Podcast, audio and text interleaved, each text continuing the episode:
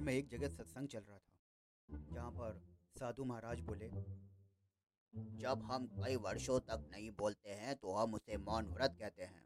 तभी पीछे से एक आदमी उठा और बोला, और साधु महाराज, हम उसे शादी कहते हैं।